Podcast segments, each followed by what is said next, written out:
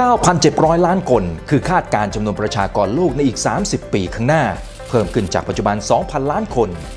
หนึ่งล้านสายพันธุ์คือจำนวนพันธุ์สัตว์และพืชที่เสี่ยงสูญพันธุ์ถ้าหากอุณหภูมิโลกสูงขึ้นเพียงสององศาเซลเซียสปัจจัยเหล่านี้อาจจะทำให้โลกของเราขาดแคลนอาหารและมีความเสี่ยงในอนาคตแต่นั่นเป็นโอกาสธุรกิจสำหรับคนที่มองเห็นและลงมือทำก่อนคนอื่นครับ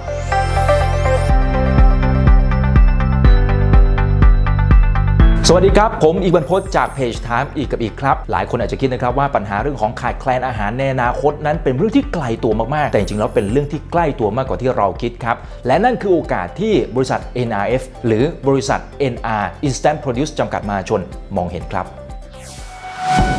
เอ็น อาร์ เอฟ ก่อตั้งในปีสองพันห้าร้อยสามสิบสี่เป็นทั้งผู้ผลิตและจำหน่ายเครื่องปรุงรสอาหารอาหารสำเร็จรูปพร้อมปรุงและเครื่องดื่มสำเร็จรูปพร้อมรับประทานโดยมีฐานการผลิตอยู่ที่จังหวัดสมุทรสาคร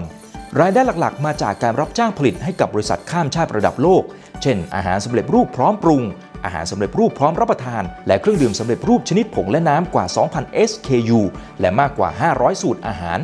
รองลงมาคือผลิตภัณฑ์ภายใต้ตราสินค้าของตัวเองเช่นเครื่องปรุงต้มยำเครื่องปรุงแกงมันปูมันกุ้งตราพ่อขวัญน้ำซุปและผงซุปสำเร็จรูปตรารีแบรนด์รวมถึงอาหารพร้อมนำเข้าเตาไมโครเวฟและรับประทานได้ทันทีตรา Delight ส่วนอีกสองธุรกิจตอนนี้กำลังมาแรงคือธุรกิจกลุ่ม Plant Based Food ผลิตภัณฑ์อาหารโปรตีนจากพืชแต่รสชาติใกล้เคียงกับเนื้อมากๆครับเช่นเนื้อเทียมก้อนสำหรับแฮมเบอร์เกอร์เนื้อปลาทูน่าหรือปลาไหลที่ทำมาจากมะเขือหรือไส้กรอกที่ทำมาจากพืชแหมหิวเลยนะครับและรายได้อีกส่วนคือผลิตภัณฑ์สินค้าอุปโภคที่ไม่ใช่อาหารในบรรจุภัณฑ์ที่เป็นมิตรกับผู้บริโภคและสิ่งแวดล้อมโดยมีตลาดส่งออกหลักๆอยู่ที่ยุโรปอเมริกาเหนือและเอเชียไม่ธรรมดาเลยนะครับจำหน่ายทั้งในซูเปอร์มาร์เก็ตขนาดใหญ่ห้างค้าปลีกขนาดใหญ่และร้านขายของสะดวกซื้อที่เน้นขายผลิตภัณฑ์อาหารและเครื่องปรุงครับเราเป็นผู้ผลิตอาหารโดยเราเน้นเนี่ยตั้งแต่ต้นน้ำยันมากลางน้ำในการผลิตอาหารให้กับทั้งแบรนด์คนอื่นแล้วก็แบรนด์ของเราเองทั่วโลกเลยเราสามารถที่จะแก้ปัญหาโลกด้วยระบบอาหารโดยการผลิตอาหารเราเชื่อว่าทุก เอส คิว ที่เราผลิตขึ้นมาเนี่ยมีหนึ่งส่วนในการทำให้โลกเขียวขึ้นดีขึ้นทำให้รายได้ของเกษตรกรที่อยู่ในระบบของเราเนี่ยยั่งยืนขึ้นคือทางด้านของ เอ็น อาร์ เอฟ เองจะไม่ได้มุ่งเน้นเรื่องของการสร้างกำไรสูงที่สุดแต่เพียงอย่างเดียวนะครับแต่ว่าจะเน้นสร้างความยั่งยืนให้เกิดขึ้นกับผู้ค้าลูกค้าผู้บริโภครวมไปถึงพี่น้องเกษตรกรด้วยกลยุทธ์ในภาพใหญ่มีอยู่สามหลักใหญ่ๆด้วยกันครับอย่างแรกรุกธุรกิจที่เติบโตไปกับเมกะเทรนด์ครับอย่างที่สองคือการสร้างความยั่งยืนให้เกิดขึ้นกับทั้ง supply chain อย่างที่สามครับคือพลิกโฉมวงการอาหารโลกครับเอ็น อาร์ เอฟ นั้นจะเน้นเจาะตลาดที่เรียกว่า specialty food นะครับหรือว่าอาหารที่มีความพิเศษเฉพาะตัววัตถุดิบคุณภาพดีเยี่ยมกรรมวิธีนะครับในการผลิตนั้นก็ถือว่ามีความพิเศษมากๆและอาจจะทำได้เพียงแค่บางประเทศบนโลกใบนี้เท่านั้นเขาถึงเรียกว่าเป็น specialty food แบ่งเป็นทั้งหมดสามกลุ่มด้วยกันครับกลุ่มที่หนึ่งกลุ่มอาหาร ethnic food หรือเทรนด์การหันมาบริโภคอาหารต่างชาติโดยดัดแปลงผสมผสานกับอาหารท้องถิ่นครับเติบโตจากแนวโน้มการรักษาสุขภาพการทดลองอาหารที่มีรสชาติจัดจ้านมากขึ้นของกลุ่มคนรุ่นใหม่รวมถึงการย้ายถิ่นฐานที่มากขึ้นทั่วโลกเช่นเครื่องปรุงรสแล้วก็น้ำจิ้มภายใต้ตราสินค้าพ่อขวัญและรีแบรนด์โดยจะเป็นการปรับปรุงสูตรเพื่อให้ได้รสชาติที่ถูกปากผู้บริโภคมากขึ้นครับฝั่ง ethnic foods เนี่ยมันประมาณแสนสองหมื่นกว่าล้านเหรียญโกลปีหนึ่งประมาณใช้สัก สิบเอ็ดเปอร์เซ็นต์ ถึง สิบสองเปอร์เซ็นต์ แล้วก็เทรนด์คนเริ่มกลับมาทานอาหารที่มี value คุณค่ากับเงินวันนี้เราไปซื้อโรงชื่อ City Food ทำให้เราเนี่ยมีฐานผลิตเพิ่มขึ้นที่ราชบุรีกับนครปฐมแล้วอีกหน่อยเราก็คงจะมีโรงงานอื่นๆนะครับเพื่อจะตอบสนองกลยุทธ์ของเราคือทำยังไงให้เราเนี่ยผลิตอาหารที่มีคุณภาพใบเซอร์แล้วก็ราคาเนี่ยที่เหมาะสมกับลูกค้าทั่วโลกกลุ่มที่สองคือ plant based food หรืออาหารโปรตีนจากพืชเช่นถั่วเห็ดและสาหร่ายทดแทนเนื้อสัตว์โดยเฉพาะในช่วงที่มีการแพร่ระบาดโควิด สิบเก้า ในปัจจุบันผู้บริโภคหันมาบริโภคอาหารโปรตีนจากพืชมากขึ้นครับโดยยังคงได้รับรู้รสชาติแล้วก็ผิวสัมผัสที่คล้ายกับเนื้อมากครับแต่ได้รับสารอาหารจากพืชซึ่งได้รับความนิยมในการบริโภคเพิ่มมากขึ้นเรื่อยๆตามกระแสผู้บริโภคที่ใส่ใจการดูแลสุขภาพและความสำคัญต่อสิ่งแวดล้อมและความปลอดภัย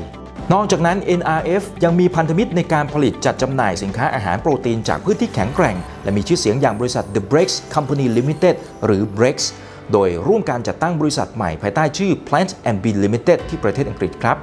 รวมถึงยังได้ร่วมก่อตั้งและลงทุนในกองทุน Big Idea Venture และ New Protein Fund ขนาดกองทุน หนึ่งพันห้าร้อย ล้านบาทโดยมี เทอร์มาเซก และ Tyson Foods ร่วมลงทุนด้วยครับโดยให้เงินทุนสนับสนุนธุรกิจสตาร์ทอัพเกี่ยวกับอาหารโปรตีนจากพืชทำให้บริษัทนั้นมีสิทธิ์ที่จะนำเสนอเป็นผู้ผลิตผลิตภัณฑ์ให้แก่เหล่าสตาร์ทอัพได้อย่างกว้างขวางล่าสุดปี สองพันยี่สิบ บริษัทได้เข้าลงทุนในบริษัท City Food จำกัดซึ่งเป็นผู้ผลิตอาหารเครื่องปรุงรสส่งออกไปยังประเทศสหรัฐอเมริกาเป็นส่วนใหญ่โดย City Food เป็นเจ้าของแบรนด์น้ำเต้าหู้ชินโปและมีโรงงานผลิตน้ำเต้าหู้ของตนเองทำให้บริษัทนั้นสามารถใช้เป็นฐานการผลิตผลิตภัณฑ์โปรตีนจากพืชได้อีกด้วยครับรวมถึง เอ็น อาร์ เอฟ เตรียมที่จะขยายกำลังการผลิตเส้นบุกหรือคอนยักด้วยทิศทางและแนวโน้มการรักษาสุขภาพที่เพิ่มขึ้นอย่างต่อเนื่องทั่วโลก เอ็น อาร์ เอฟ จึงมองเห็นโอกาสเติบโตและทำการขยายกำลังการผลิตโดยมีสัญญาการผลิตรายปีกับผู้จัดจำหน่ายเส้นบุกรายใหญ่รายหนึ่งของประเทศสหรัฐอเมริกาครับพันเบสฟูเนี่ยเพิ่งมาเป็นอุตสาหกรรมได้ประมาณสัก สามถึงสี่ ปีตอนนี้ประมาณ ห้าพัน ล้านเหรียญแต่เขามองว่าภายในสิบปีมันจะโกรไปถึง แปดหมื่นห้าพัน ล้านเหรียญวัตถุดิบอย่างเช่นถั่วเหลืองถั่วเขียวอะไรพวกนี้นะครับมีส่วนในการลดคาร์บอนในโลกเลยอันที่สองเนี่ยคนบริโภคพันเบสฟู้ดลดการฆ่าสัตว์ทำให้สุขภาพดีขึ้นเนื่องจากไม่มีคอเลสเตอรอลแล้วก็ทำให้แก้ปัญหาเรื่องโลกร้อนด้วยผมก็มองว่าอันนี้ใช่เลยอันนี้คือเข้าแบบเป็นหนึ่งในกลยุทธ์ที่เราอยากจะมีเพื่อ diversify เรื่องของ revenue แล้วก็ผมถือว่าเป็น mega trend เลยไม่มีบริษัทไหนในโลกที่สามารถเคลมเรื่องนี้ได้ว่าเป็นผู้ผลิต โอ อี เอ็ม หรือ co-packing ให้กับ plant-based food ในโลกวันนี้เองเนี่ยแบรนด์ที่เป็น plant-based ปกติเนี่ยเขาจะไปจ้างโรงที่แปรรูปเนื้อสัตว์ในการทำตอนนี้มันมี certification ออกมาชื่อ บี อาร์ ซี plant-based ภายใน สองถึงสาม ปีนี้หลังจากนี้ไปเนี่ยบริษัทที่เป็น plant-based จะไม่สามารถที่จะ declare ตัวเองว่าเป็น plant-based ถ้าผลิตในโรงเนื้อสัตว์ถ้าเราสามารถที่จะเป็นหนึ่งในผู้ผลิตที่ใหญ่ที่สุดในโลกเรื่อง plant-based food นะครับในลักษณะผลิตให้กับแบรนด์อื่นผมก็คิดว่าอันนี้เป็น next S curve ของ เอ็น อาร์ เอฟ มาดูประเภทที่สามกันครับเป็นผลิตภัณฑ์สินค้าอุปโภคที่ไม่ใช่อาหารในบรรจุภัณฑ์ที่เป็นมิตรกับผู้บริโภคและสิ่งแวดล้อมให้ความสะดวกสบายเหมาะกับผู้บริโภคทุกวัยรวมถึงผู้ป่วยและผู้พิการกับผู้ให้บริการด้านเครื่องจักรและนวัตกรรมบรรจุภัณฑ์ V shape สำหรับอุตสาหกรรมอาหารเครื่องสำอางยาเวชภัณฑ์และเคมีภัณฑ์หรือแม้กระทั่งเจลล้างมือเป็นต้นครับฟังชั่นอลเนี่ยประมาณ สองแสนแปดหมื่น กว่าล้านเหรียญทั่วโลกแล้วก็โกรประมาณ เจ็ดถึงแปดเปอร์เซ็นต์ ฟังชั่นอลเนี่ยเป็นสิ่งที่เราบริโภคไปแล้วมีผลประโยชน์ในร่างกายของเราเช่นซัพพลีเมนต์วิตามินอะไรพวกนี้นะครับอันนี้ก็ถือว่าเป็นฟังชั่นอลเหมือนกันหรือพวกไดเอทฟู้ดเราก็ไปจับมือกับบริษัทที่มีวัตถุดิบแล้วก็เป็นเจ้าใหญ่ในวงการของเขาคือยกตัวอย่างอย่างที่ผมเรียนเนี่ยเรื่องของแฮนด์เจลเราก็ไปจับมือกับบริษัทที่ใหญ่ที่สุดในอเมริกาแล้วก็เอาไลน์ผลิตของเราไปไว้ที่เขาเลยประโยชน์ก็คือเขามีลูกค้าเขาพร้อมผลิตเขาการันตียอดมานะครับอีกอย่างหนึ่งเขากลายเป็น virtual factory ของเราถ้าผมมีลูกค้าผมก็จ้างเขาผลิตได้ทั้งสามกลุ่มนี้ถือว่าเป็นอาหารที่กำลังมาแรงมากๆเลยทีเดียวนะครับเป็นเมกะเทรนด์ที่น่าจับตามองมากเพราะว่าบรรดาผู้บริโภคโดยเฉพาะกลุ่มมิลเลนเนียลนะฮะที่อายุตั้งแต่ ยี่สิบห้าถึงสี่สิบ ปีตอนนี้หันมาใส่ใจสุขภาพและใส่ใจเรื่องของสิ่งแวดล้อมเพิ่มมากขึ้นครับและที่สำคัญต้องการอะไรที่เป็นเอกลักษณ์เฉพาะตัวครับสิ่งที่น่าตื่นเต้นคือผู้เชี่ยวชาญมองว่าการเติบโตมูลค่าตลาดของเอธนิกฟู้ดเติบโตเฉลี่ยเป็นตัวเลขสองหลักนับตั้งแต่ปี สองพันสิบแปดเช่นเดียวกับมูลค่าตลาดของ plant-based food ที่มีแนวโน้มเติบโตอย่างแข็งแกร่งทำให้เป็นเมกะเทรนด์ที่ไม่ควรมองข้ามครับกลยุทธ์ที่สองสร้างความยั่งยืนให้กับทั้ง supply chain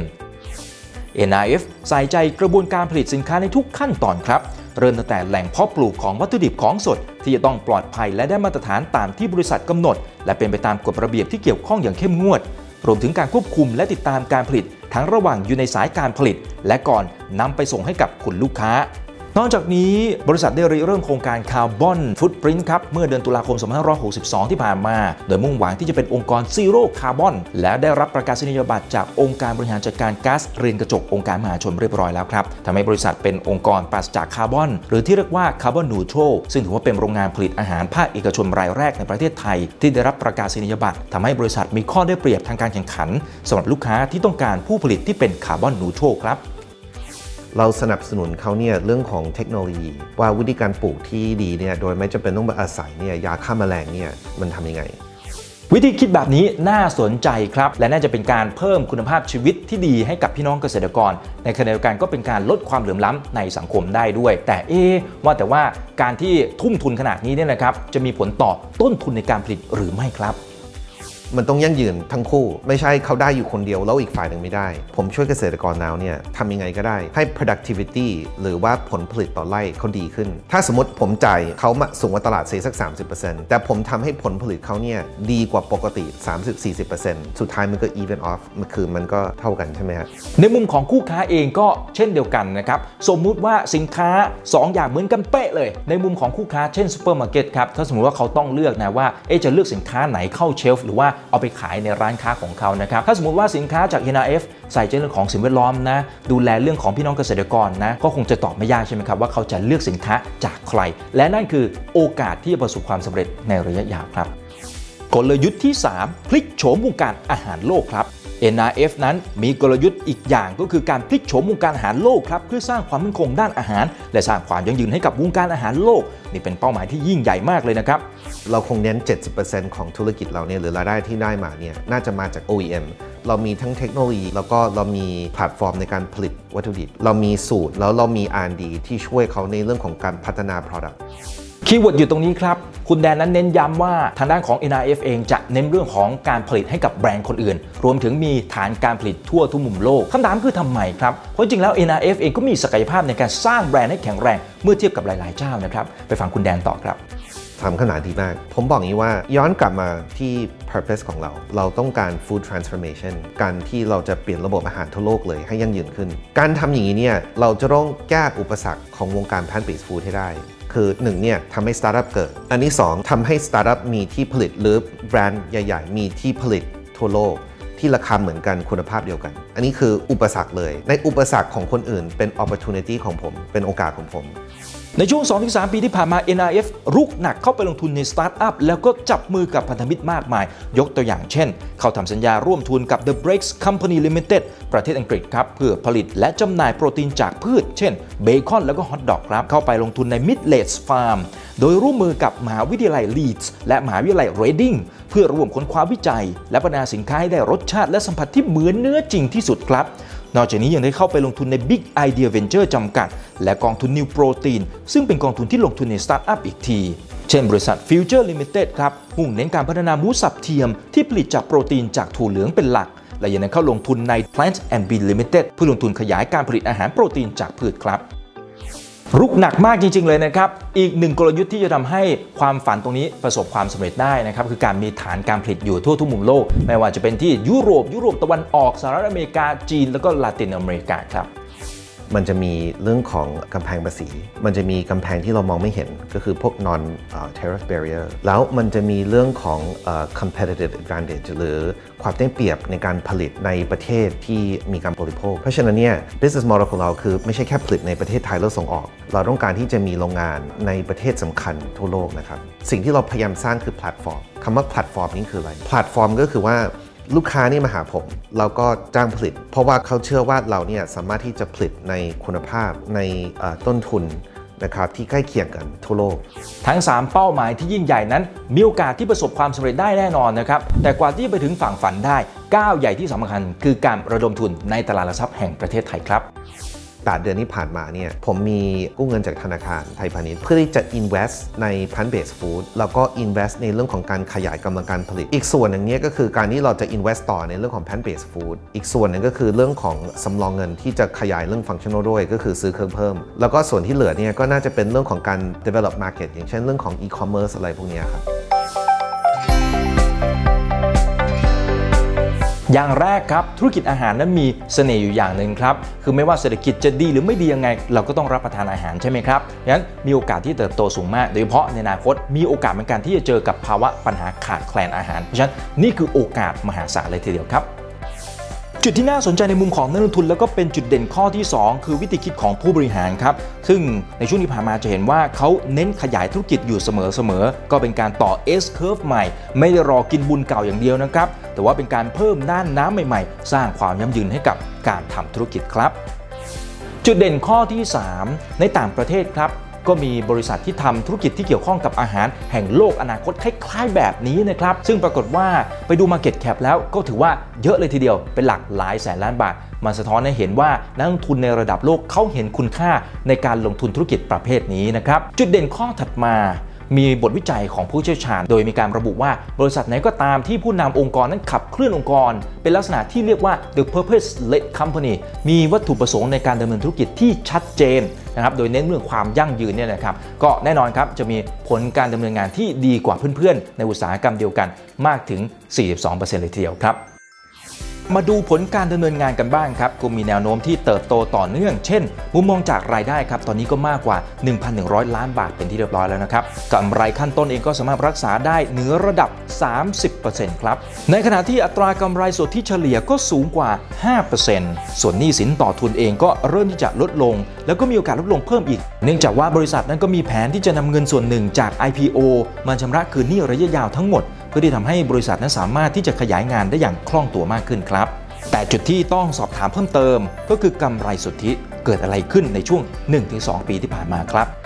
เราใช้เวลาสามปีที่ผ่านมาเนี่ยเปลี่ยนบริษัทเป็นมหาชนในสามปีเนี่ยผมใช้เวลาสิบแปดเดือนเนี่ยเปลี่ยนระบบเลยเราลื้อระบบผมลงระบบ เอส เอ พี ภายในจริงๆอ่ะสิบเดือนด้วยซ้ำเราได้รับเกียรติจาก อี วาย มาเป็นออเดเตอร์ของบริษัทได้เชิญทางดุสิตธานีเข้ามาเป็นผู้ถือหุ้นแล้วก็โปรเทราโปรเทราเป็นกองทุนที่ลงทุนเรื่องฟู้ดอย่างเดียวที่ใหญ่ที่สุดในโลกมาเป็นผู้ถือหุ้นเรามีการเปลี่ยนกลยุทธ์ของเราทั้งหมดมีการเปลี่ยนองค์กรในแง่ของวัฒนธรรมขององค์กรในเรื่องของนโยบายขององค์กรสิบแปดเดือนนั้นเนี่ยเป็นสิบแปดเดือนที่ยากลำบากมากต่อมาหลังจากนั้นเนี่ยเราใช้เวลาอีกประมาณเกือบปีนะครับในการที่จะ execute transformation ที่เราจะเพิ่มเรื่องของ plant based food เข้ามาแล้วก็เพิ่มเรื่องของ functional มาทุกอย่างมันใช้เวลา